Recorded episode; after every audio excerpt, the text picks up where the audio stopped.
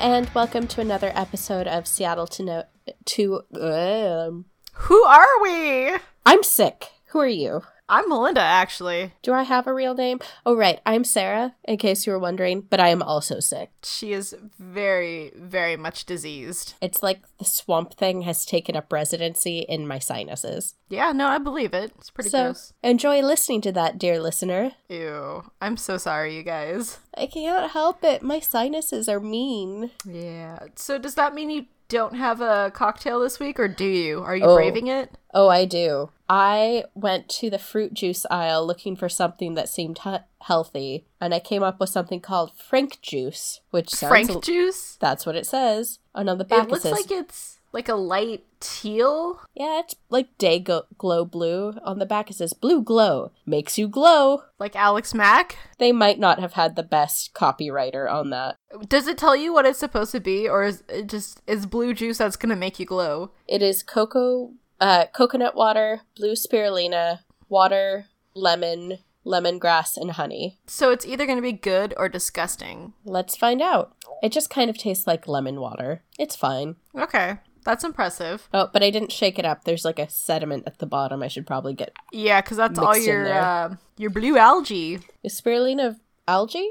I thought it was under that family. Maybe not. I don't know. You know what? I don't have any idea what it is, so I fully support your decision to make it an algae. Let's Google. It doesn't taste any better or worse mixed up, just more opaque. The funny thing is, is when I bought it at the store, it must have been sitting for a very long time because it was completely clear like water. And I thought, oh, that looks interesting. Coconut water, I'll take that. Put it in my backpack, took it home, and uh, when I got home, it was blue. It is a blue pigmented derived from the blue green algae. See, there you go. You know more about algae than I do. Yeah. I don't know if that's a good thing or not. I'm happy for you.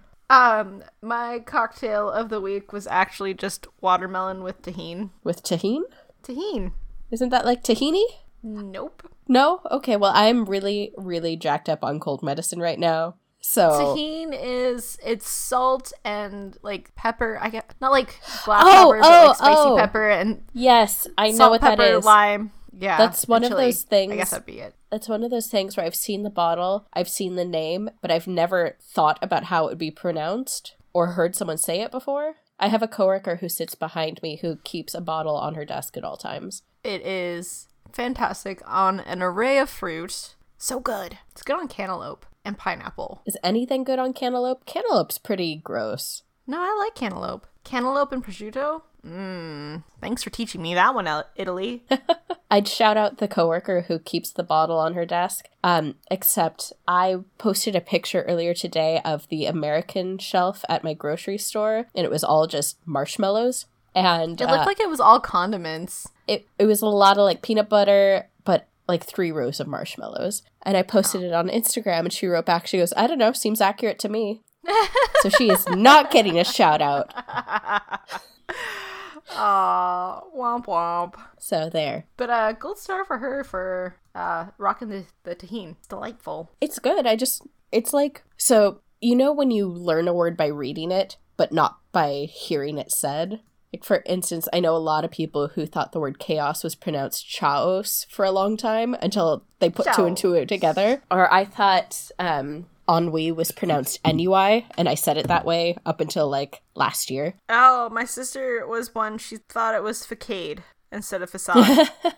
So, like, I see it, and if you were to write the word, I could identify it, but I've just never heard it said out loud. Moose, could you please go to bed? you guys are silly. So, that is cocktails. Weekly Cocktails update. are done. Too soon. No, your weekly update. Go for it. So, I've been trying to do some research on lactose intolerance and potentially what I can and cannot eat, like dairy wise. And I kind of found that something lower in sugar shouldn't be as bad because that's the sugar you can't break down. That's in milk products. Mm-hmm. So, I've been.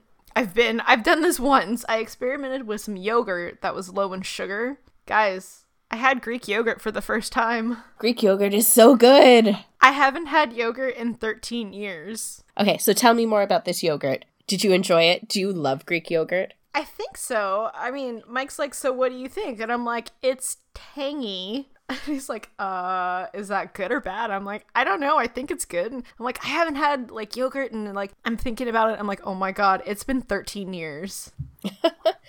The trick with Greek yogurt, if you if you aren't super fond of the flavor at first, is to put a drizzle of honey across it. Ooh, that's smart. So I I bought a few more, so we'll see how that goes. But like, if I can actually eat some yogurt, like real yogurt, that's really exciting because the flavor options for the lactose intolerant for fake yogurt is very limited and i just really want lemon yogurt ooh that sounds good i haven't had lemon in a while i usually i just get like Fage and put honey on, on top of it i even had like a little jar of honey on my desk for a couple months I love honey, so this is perfect. I'm gonna have to try that. That sounds amazing. But this is really exciting. I know it's kind of pathetic, but this is kind of exciting. It's been 13 years since I had real yogurt because I just could not. But that was eating the ones that had a bunch of sugar in it. Which, by the way, some yogurts have a shit ton of yogurt, uh, shit ton of sugar.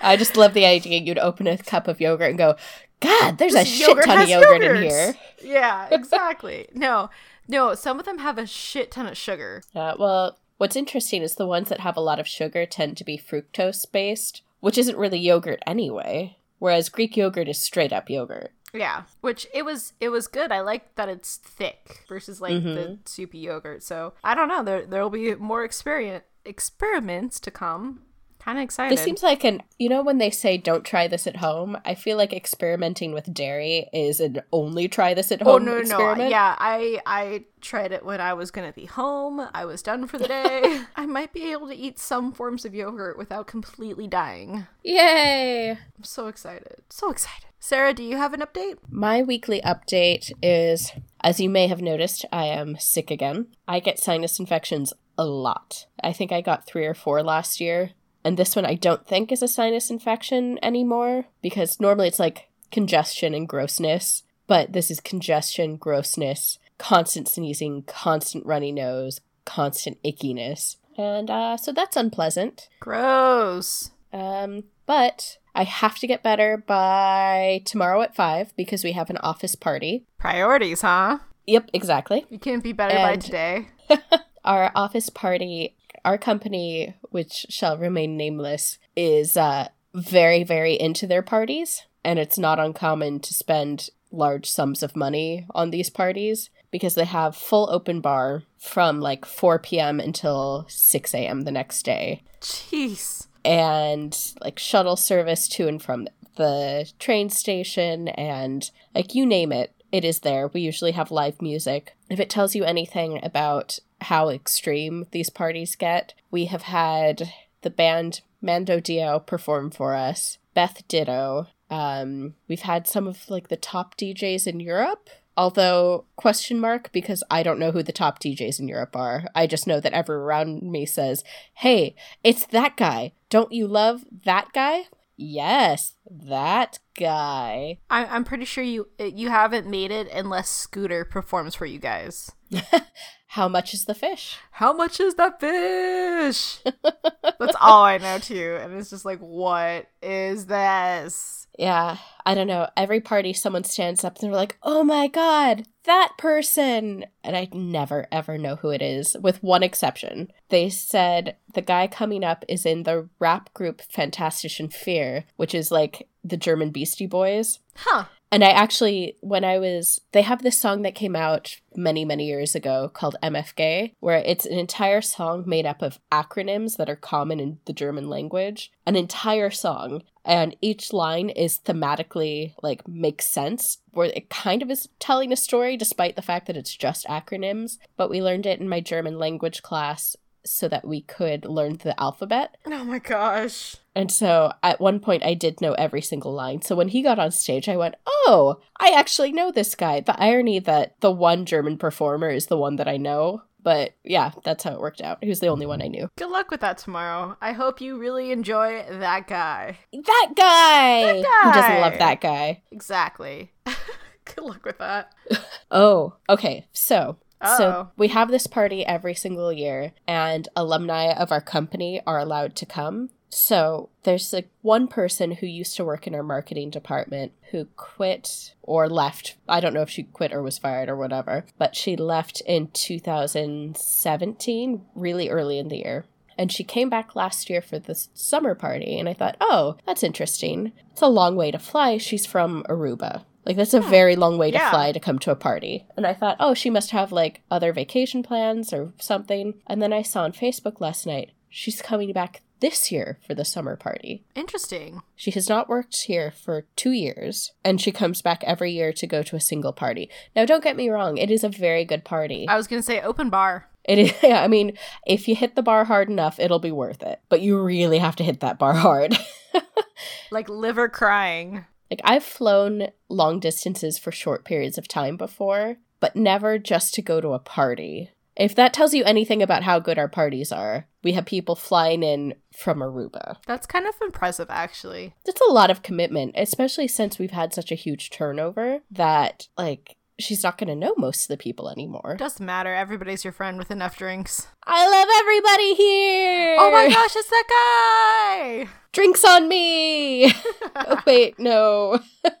and then everybody's still gonna cheer because it's like, yeah, they're not gonna. Know we don't care. Yeah, exactly. As long as we're not paying. right, yeah. Have fun raging out tomorrow. If not there, I will be doing so in my pajamas at home. Um, moving along, I've got a pretty nifty. Well, I've got a news story uh, for this week. So, one of the big things that you see on Instagram and most social medias are something that's been nicknamed the Gates of Heaven. That's in Bali, and it's a major tourist spot. It's big for Instagram influencers and travel bloggers, all that. And I'm sure you've probably seen it. It's the one where it's two massive stone monoliths of the temple, and then it looks like there's this ultra pristine lake underneath it. Super beautiful, super great. Well, come to find out, people are slowly starting to learn that that's not actually how that temple looks. Not at all. Not at all. Uh, my favorite line probably from this article was like, there's this guy sitting underneath an umbrella and he holds a mirror underneath a phone to make it look like there is that super pristine lake. Yeah, if you're not familiar with this one, but maybe you're familiar with the pictures from the salt flats in Bolivia where it's like mirror glass.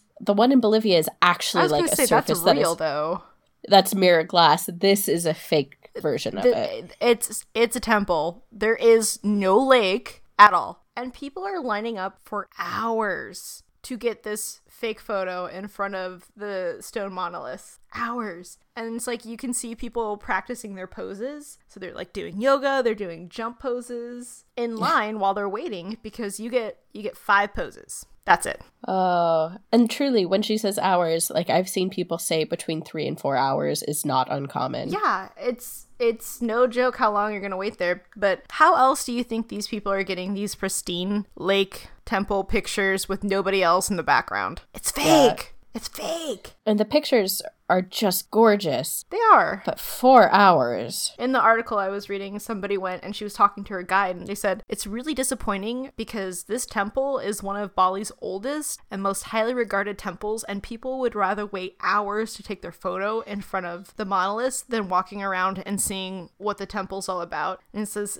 that says a lot of what we value in 2019. It does. I'm a little bit hesitant to, you know, make fun of people who want to take really pretty pictures because truly it is gorgeous. Yeah. Like Oh, these no. pictures are insane. I have no problem with that, but the fact that that's all they're there for is just that one Instagram photo that makes me sad. Yeah. Because there's also in the article there's a photo of a gal just she's standing on like the walkway path in front and has a photo taken and it's still it's still really beautiful too that way without having the mirror underneath the phone. hmm And it's just they just want the photo. They don't want to learn about the actual location and that's that breaks my heart. Take your photo, but learn about the place you're at. Why is it there? Why is it significant besides Instagram? Um, there's reasons for things to exist besides Instagram. Yes, this was not built for Instagram purposes. but Yeah, well, it's interesting that such a huge cottage industry, I guess it's a contradiction of terms, but an industry has sprung up around taking picturesque photos in Bali. Like, for instance, the swings that everyone takes pictures of themselves on, where it's similar. You just, you have to line up for hours to take pictures on a swing, you get maybe five minutes to, to take all of them and then it's over. Yeah, anytime there's nobody else and the shot seems a little too perfect, there's usually a line involved. Mm-hmm. So that's that's the sad part about all of that. But like even the pictures without the mirror, they're still really freaking gorgeous. Mm-hmm. It's just a really pretty location and it's just not it's not being fully appreciated as it should be. No, it isn't. But on the other hand, how clever of the person who set up the the umbrella and the phone and the mirror. Yeah, they're probably I don't know if they charge her anything. Oh, they do. They're probably Boy, making bank. Yeah. Yeah, I think, gosh, I was reading about the swing pictures and um, how expensive those are. Bali swing photo cost. That'll be one arm and one leg, please. It says the price for entry is usually 150,000 Indonesian rupiah. Uh, Which I think there is that what it is? It's Indonesian, something that starts with an R but isn't rupee. Um, hmm, that is not the price I saw quoted last time. It says that's only 10 euros. I believe I've heard as much as 150. I'm sure it all depends on like who you go through or who you find there. I don't know. Well, like they they're set up by specific companies, so each little indus- uh, company has their own swing somewhere in Bali. Gotcha. Yeah, and it says, let's see, the active package includes 15 single swings. You get to swing 15 times, uh, three tandem swings, nine cute nests. Oh, there's also like the weird pictures where you sit in a nest. That's a little strange. I'm not super into that. Um, photo shooting points. It says it's up to 50 euro, 50 USD per person. Oh shit. 50 bucks for a Um, photo? Uh huh. Yikes. Yeah. And each of these will have a line, and I don't know. I get the desire to have beautiful vacation photos. I don't get the desire to pay money for it. Or that much. Like 10 bucks for a swing shot. Okay, why not? I can handle that. If that's something I really, really wanted, like, please don't make me look stupid like I'm pulling a weird face or anything. but Yeah. Have you seen the photos in the nest? I'll send you one. no, but I need to see this because I'm so curious now. But I don't know. Just maybe when you're at somewhere waiting in line, maybe try and learn the history about that place. Yeah, and so you're paying money to a photographer. Fine. Make sure you also make a donation to the temple itself, because I don't think they're getting money off of the random dude taking photos. Probably not. Yeah. So again, responsible tourism. But yeah, just just thought that'd be interesting to share. There's no lake there, so when you get there, don't be too disappointed. Don't forget to come early because you're gonna be waiting in line. But also learn your history. Damn it. Okay, it's sending. yeah. Oh nope, not happening. I think you should also be required to wear like half a shell. what? Like you you're an egg that's just cracked. No. And now No, no. Because then if you get attacked from, from some big ass bird, I'm sure their insurance doesn't cover that. So, this week's topic is how to lower your impact on the environment while traveling. So, what can what steps can you do to lessen some of the massive carbon output that is inherent to traveling? Which this is also something that we are going, we're taking a step towards practicing a little bit better on our next trip too. Yeah, we've been looking into what things we can personally do. There's some things that are completely out of our control. Like if you need to fly somewhere, you cannot control the carbon output of that plane. It's just there's it's out of your hands. But what can you do to lessen that as much as possible? Yeah. And one of the most simple ways of starting, you know, it's it's not something you're going to be perfect at right out of the gates, but something you can start doing is um, not using single-use plastic items. You can do this by remembering to bring and use your reusable bag or bringing utensils. There's a lot of cool utensil sets that you can buy online that has everything you could possibly need. Um, or you can just bring the ones that you have in your drawer. But I got me some fancy ones. The benefit of buying a set that's intended for travel is that they tend to be lighter weight, whereas the ones you have at home can be a bit more substantial. You know what? I think mine might be the opposite. Mine's a little Really? heavy. Yeah, so maybe I'll switch that out. But um the spoon is also like friggin' ginormous. yeah, it's it's bigger than our normal like soup spoon, I guess it would be. I don't know. My set, we both ordered our own reusable utensil set. Mine's actually much, much lighter. The spoon is slightly weirdly shaped, but not huge. I'm not mad. They're like the weird rainbow colored ones, so they're really neat looking. Like like oil slick kind of. yeah, because that's what everything I want is in that color scheme lately. I might have. Well, I know because I ordered my set and I was like, "Ooh, I'm gonna get them in gold. They're gonna be really pretty." And then you were asking about it, or we were chatting about what we would do, and I googled, like, I googled. I went on Amazon and looked up reusable set, and I saw the one that was like the oil slick style. And I was like, "Oh, I could send her a link to almost any of them, but I know she wants this one." Yes, I do, and I bought it. So, um, if you bring a set of utensils, remember to leave the knife at home because you can't bring that. But everything else, you're good to go to shove in your bag without any issue. So I in my set that will actually be traveling, it's a fork, a spoon, set of chopsticks, and two different styled metal straws. Yeah, mine as well. And it came in a little drawstring baggie. Ooh, mine's a little zipper pouch. Ooh, yours is fancy. I. And I it came with a um a straw cleaner. Yep, mine too. One bendy straw, one straight straw. Yep. Yep. Um, I probably won't bring the straws because I don't use straws anyway. I typically don't, but I might bring one just on Yeah. the off chance because you never know. The straight straw probably more so than the bendy straw. Agreed. But the nice thing is, is because we did get different scents, we're not going to get confused on which one's which. Mine's yeah, the cooler exactly. one. There's no putting someone's fork in your mouth and going, "Oh, wait." Is this your dingle hopper or mine? Gross. Dingle. Don't say that. Little Mermaid reference. I know, but I, that still doesn't change the fact that dingle is a really gross word. Dingle hopper. My mom called both my sister and I dingleberry for years Oh. before someone told her what it meant. No, I think it was applicable. Hmm. Shush, Chuckanut, don't whine. Anyways, we're off topic. Um, another easy one is making sure that you're bringing your own water bottle, especially if you can actually drink the local water. Something to research before you just do. If you can't drink the local water, then we're kind of back to square one. You don't have a whole lot of options. Some hotels where they know that the water isn't potable will have like a water cooler that you can get, you can fill your water bottle from, but you kind of have to play it by ear. Having a water bottle on you is never a bad idea, but you won't want to use it if the water isn't potable. Yep. So look into that one before you just drink random water puddles. Um, Yay! Who doesn't love a good puddle juice?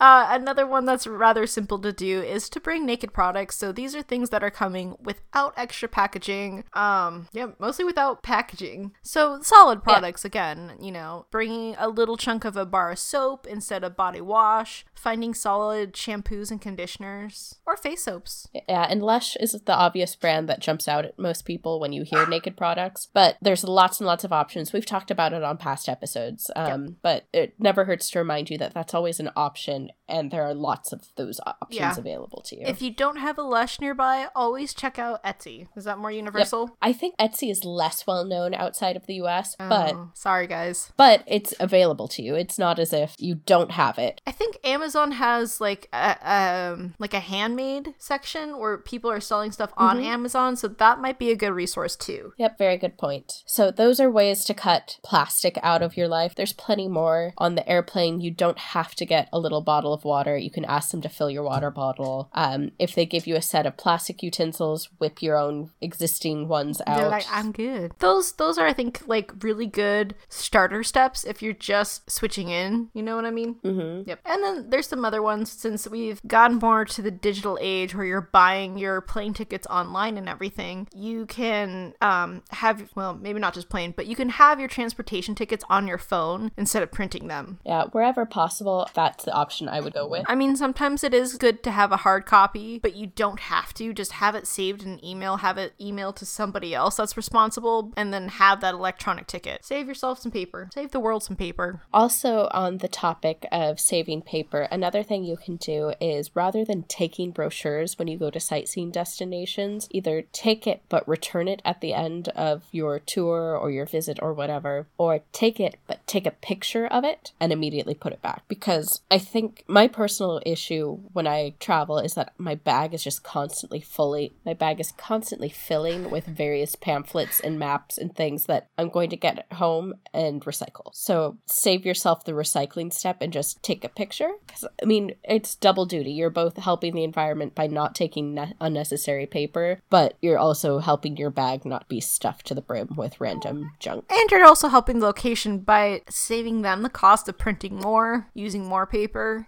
Hmm So it's it's kind of a win-win for every party in this situation. Yeah, exactly. And I think more and more places are putting their information on an app or on their website so you can access it there, which is great. But in the meantime, they're still printing all of this stuff up and in how many different languages. If you don't need it, if you're not going to use it when you get home, because I know some people scrapbook or do whatever with that kind of stuff. Cool. If you're going to use it somehow, great. If you're not, don't don't take something you're just going to chuck in a bin. Yeah. So maybe think to borrow it or to not feel obligated to pick it up at all. Mhm. Yeah. And they, I mean, usually that they have vital information in it to help you understand what it is you're looking at. So feel free to look it over. But I, I would hesitate to take anything with me that I knew was going to be junk Yep. at some point. And if you're traveling with a buddy, maybe just grab one instead of one each. Mm-hmm. You can share papers. I believe in you. If we can share, Yeah. anybody can share. We can share. Oh. You didn't run this by me beforehand. I will not be sharing. Oh. Wow. Wait, when we booked all the hotels for our trip, did you think we were going to be sharing the room? You get the closet. Are you kidding me? Um, another handy tip that we've talked about before is taking trains over planes and public transit over cars, just for the money saving opportunity, but also it's it's a better, more environmentally friendly mode of transport. I mean, like once you have engines and whatnot involved, it's kind of not that environmentally friendly, but it's less fuel on a train and on a bus than it is for like a single person in a car. I think one of the best things I saw yesterday was that RuPaul tweeted that you aren't stuck in traffic, you are the traffic, and it was paired with a picture of like 200 cars and 117 people. Yep. So, Yeah, I've seen that graphic before. yeah. And what's interesting is even airlines are now coming out saying, no, really, take the train. KLM uh, recently, I think maybe even this week, put out a public service announcement, announcement saying, yes, we would like your service, but if you can take a train, please take a train instead. Yeah. So, I mean, if the airline company is encouraging you to be a little bit more environmentally friendly, I think that's saying quite a bit in this day and age. So, Yeah. Sometimes it's unavoidable to take that plane, but if you can, look in other modes of transit. Especially again, the easy the easier step is taking public transit over a cab or a car. Yeah, so we briefly touched on this topic last week, I believe. This growing um, movement in the Nordics against taking planes anywhere, and they call it flight shaming, where they try to like casually shame people into not taking planes anywhere. Realistically, that's not possible for everyone. But what I'm looking for is the stat. So I can't find the exact stat of how many train rides you could have for the same carbon footprint of a single transatlantic flight. It was tens, it was in the tens of thousands. What I did find was a stat that says the carbon emission of a flight from London to Paris versus a flight from, or a train ride from London to Paris. The train ride is 91% less carbon emission than if you fly, which is hugely significant. Like, it Yes, it is. it takes you about the same amount of time if you include checking in at the airport two hours beforehand, getting there, and all of that. But the carbon emission is extremely, extremely small relative to flying. So, with that in mind, on our next trip, we're trying to take trains as much as possible. Again, because of our time limitations, that's not feasible for every single transit point, but we're trying. And I think Yeah. that's what's important is just taking the baby steps. Like, we can't wholly eliminate airfare because one of us has to get their butt to Europe. But. but Start where walking. possible. Yeah, there's a land bridge during winter. Did you start walking in winter? Oh shit, I'm oh, late. Oh, vacation canceled. Making changes to how you impact the environment is not going to go overnight to where you're, you know, you got to take the baby steps. You're going to forget your reusable bags, but if you can remember them more often than not, it's a good step forward. yeah, and it's not as if the majority of carbon emissions is due to consumers. It tends to be businesses. But that doesn't mean we shouldn't also be taking individual steps where we can. And then another easy one to do is if you're staying at a hotel, don't ask for fresh towels and linens every day. You can make them last. You do it at home, let's be honest. So, why at a hotel would you need everything changed out every day? Yeah, it reminds me of when people who are talking about packing ask if they should bring 16 pairs of underwear for a two week trip. It's like, well, if you were at home, would you do laundry each week? Yes. Well, then why no, because being you have 16 vacation- pairs of underwear and you don't have to worry about it. Why should vacation be any different at home? You don't need to pack 14 outfits for two weeks. You need enough for a week because laundry exists. yes, don't forget laundry exists outside of where you live. Right. Well, I guess this is the inverse of that. It's it, if you were at home, you could stretch a towel out for a couple days, so why not do it while you're on vacation too? Yeah, I mean, if you're staying at a hotel in three days, unless something tragic has happened to your linens, you probably don't need to get them changed.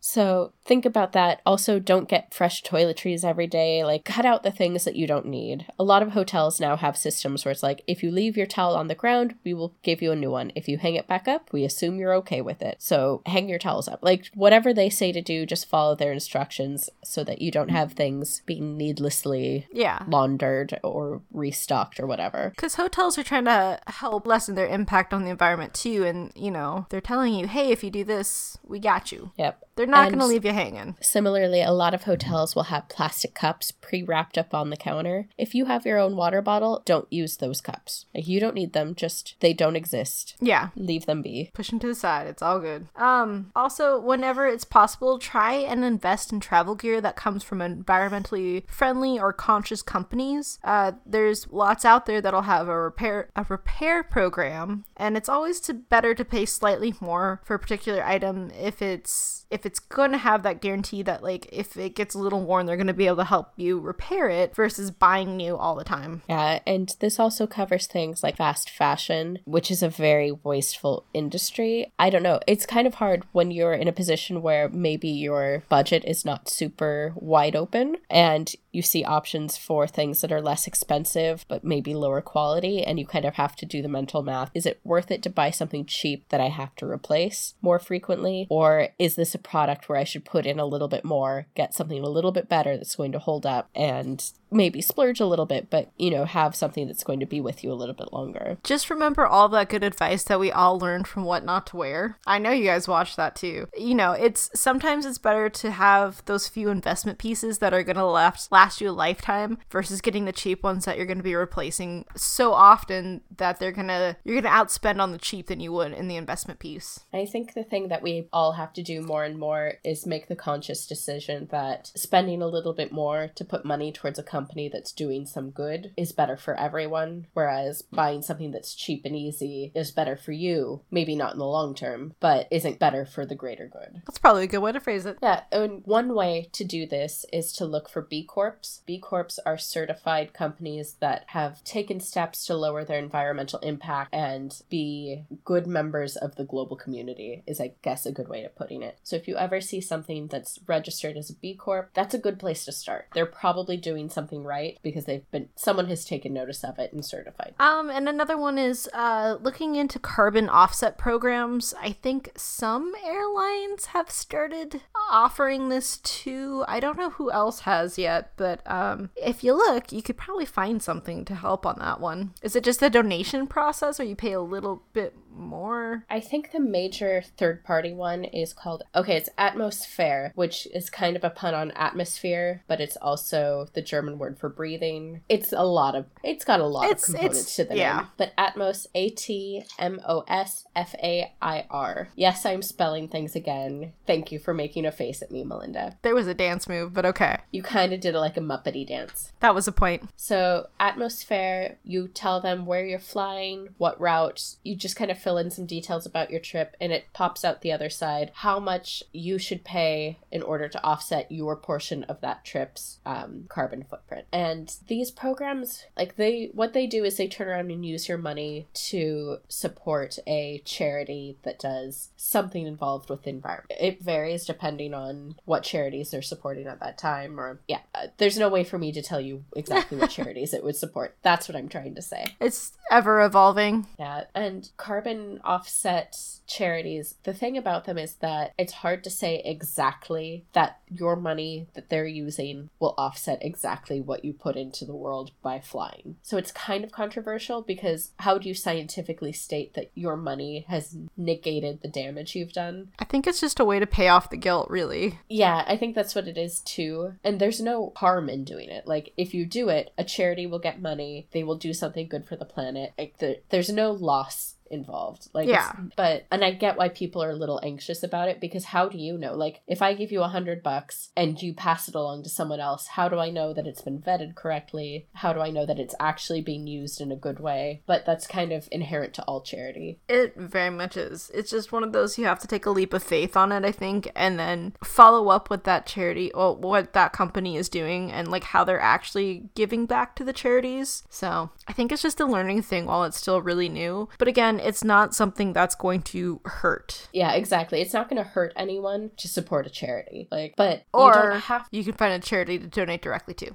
after you Yeah, calculate. exactly. So Yeah, that's the benefit they provide is that they calculate for you. They can tell you exactly what the carbon footprint of a flight is. Well, not exactly. There's no such thing as being exact on that. they but- can give you an idea of what it is. I yeah, which is pretty cool. When I was looking into this, I did the research for our next flight. What Atmosfair thinks the the price each of us would have to pay in order to offset our carbon footprint. And just to give you an idea, I'm flying for an hour from Dusseldorf to Copenhagen, and they said to offset my carbon footprint would cost 10 euros, which is not a ton. Like that's couch cushion Very money. doable. Yeah. Yeah, exactly. Oh, Whereas I looked up yours from Seattle to Copenhagen, and I didn't do the full route because I couldn't remember how many where you connect where, or at least I didn't at the time when I was doing this. Your offset would be 95 euros. Yeah, so that's the other thing is that's not a small chunk of money. Ow. Yeah. I mean, I'm not surprised whatsoever because it's a long flight, but Yeah, absolutely. So that's the other hang up is that should we all be offsetting our flights? Probably. but can we all afford to actually do that? Exactly. Or more importantly, should we as the consumer be doing it and not the airline? That's I mean, there are other options for fl- for fueling flights. It's just airlines don't use them. But again, these are all things to look into and consider based on what is reasonable for your lifestyle and budgets. Start with the easy ones. Honestly, if you need a starting point, start with bringing reusable bags and utensils, not asking for fresh linens daily, looking into more public transport, you know, the simple things. Yep, I agree. And I think there really is a strong argument to say that the airlines should be offsetting their own carbon footprints. But That's a whole nother, like, yeah. tangent. Yeah. I mean, you know, it would be nice if everybody did their part, the company and the consumer, but we're probably not going to be there anytime too crazy soon. Yeah, and just because they say this is what we recommend you pay to offset your carbon footprint doesn't mean that that's what you have to pay. So if Yeah. you want to go in and say, "Well, I can't do a 100 bucks, but I'll give you 50." That's something. Something is better than nothing. For sure. Oh, for sure. So, baby steps. We can all only do as much as we can do. But again, something is better than nothing in this instance, for sure. Yeah. I don't know. If you have more tips, feel free to uh, comment on this week's episode, share ideas with us. We're always looking forward to hear from you guys. Yeah, definitely. What we have gotten has been really interesting so far. Speaking of which, I've got a story that we might be able to use on a future episode. Uh, uh. Yeah. Love Um,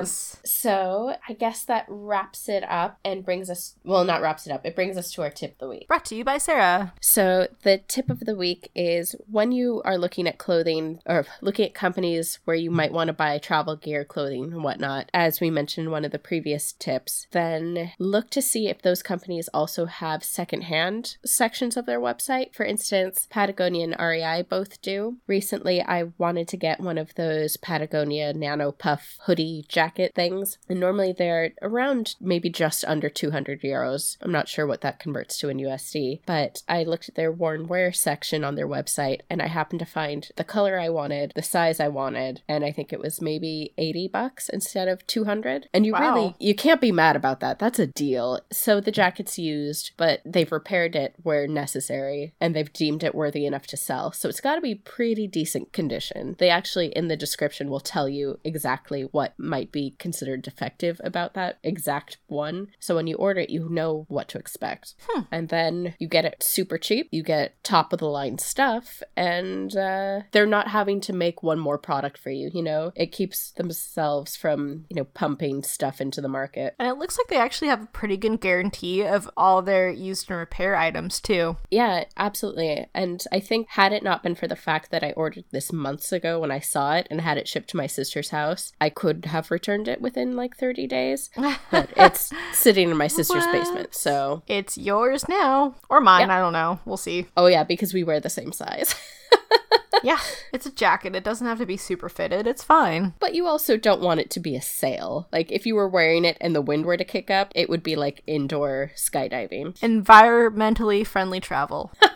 it's winning. We'll this just- is perfect. We'll just put you on a skateboard like a mast. Yeah. I'll stand on the back and we just it's like um what's it called? Oh, the word is gone. When it's like a surfboard with a sail. What's that? Windsurfing, but on land. I'm pretty sure that's a thing still. I don't know. Uh, but yeah, very smart tip. I dig it. I dig it. So that looks like that wraps up this week's episode of ways that you can help reduce your impact on the environment while traveling. Um, yeah. Drop us a line. Tell us your tips. Tell us your horror stories. We're all ears. Yeah, any story that you think is funny or interesting, let us know because we've always got time to fill in these episodes. And we'd fill it with your stories, making Yeah. you a minor celebrity. Just saying, if you want to be a minor celebrity, like a nos- local newsman, Ooh, yeah. th- I mean, do you want to be Steve Pool? You could be the next Steve Pool. I would love to be the next Steve Pool. Sorry, everybody else that don't actually know who he is. well, hopefully, well, maybe not hopefully, but I'm willing to bet based on our download stats that if you're listening to this, you are from Seattle or you've been in Seattle, you know who Steve Pool is. Everybody should know who Steve Pool is anyway. So if you don't know, Google him. learn about the Seattle ways. But yes, uh join us next week. I don't know if we have a plan yet, but I'm sure it's going to be brilliant as usual. I'll bet you a hundred bucks Nope. in our next episode. Nope. We're going to talk about something travel related. Nope. Not even as soon as we as soon as we start talking next week, you will owe me a hundred bucks. I don't like this plan anymore. It's my podcast. I make the rules. Give me money. Nope, nope. It's fine. But anyways, uh join us next week for another fun travel related episode. And hopefully I won't sniffle in your ear this time. Yeah, please don't. I'm over it. But just Sorry. remember, it's an adventure.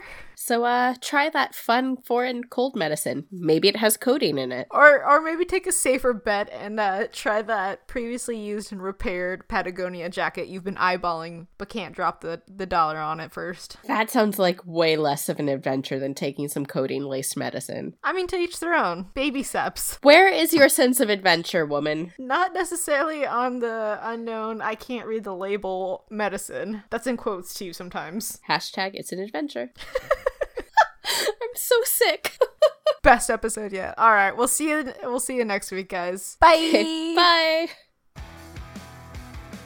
Hey everyone, thanks again for listening to another episode of Seattle to Unknown. Don't forget to tell your friends about us and subscribe so you never miss a thing. You can also find us on Twitter, Instagram, and Pinterest under C2 Unknown. That's S E A T O Unknown. Or you can check us out on our website, www.c2unknown.com. Want to know what we do on our off time? You can find both Sarah and I on Twitter and Instagram. Sarah is at S A R underscore S, and I'm at Hooligan Monster on both. We would also love to hear from you. Send us an email with your stories and travel tips to seatounknown at gmail.com. Until then, it's an adventure. Bye!